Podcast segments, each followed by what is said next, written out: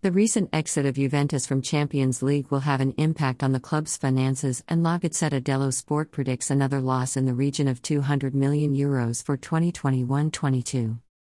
Football Italia reported that Juventus announced a loss of almost €210 million during the 2020-21 campaign, and the Pink Paper reports that this season's financial results won't be any better for the Bianconeri.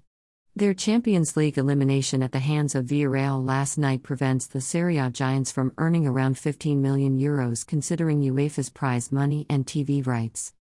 The same source also state that Juventus have earned circa €84 million from the Champions League this season, €10 million more than in 2020-21 under Andrea Pirlo when the old lady faced elimination at the same stage of the competition.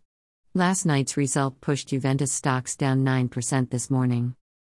The report clarifies that Juventus have no liquidity problems after a recent cash injection of €400 million, but the club's plan to reach the break-even point in the next few seasons will be affected by yesterday's result. This means that the only way to raise their revenues this season is by selling some of their players. Greater than Juve, Infumo 15 milioni. E ora rischia di chiudere il bilancio a minus 200, Juve Infumo 15 milioni. E ora rischia di chiudere il bilancio a minus 200. Greater than il mancato accesso ai quarti di Champions priva il club di risorse utili per mitigare una perdita 2021-22 che. https://t.co/05zsl6ufmwpic.twitter.com/xpsmux.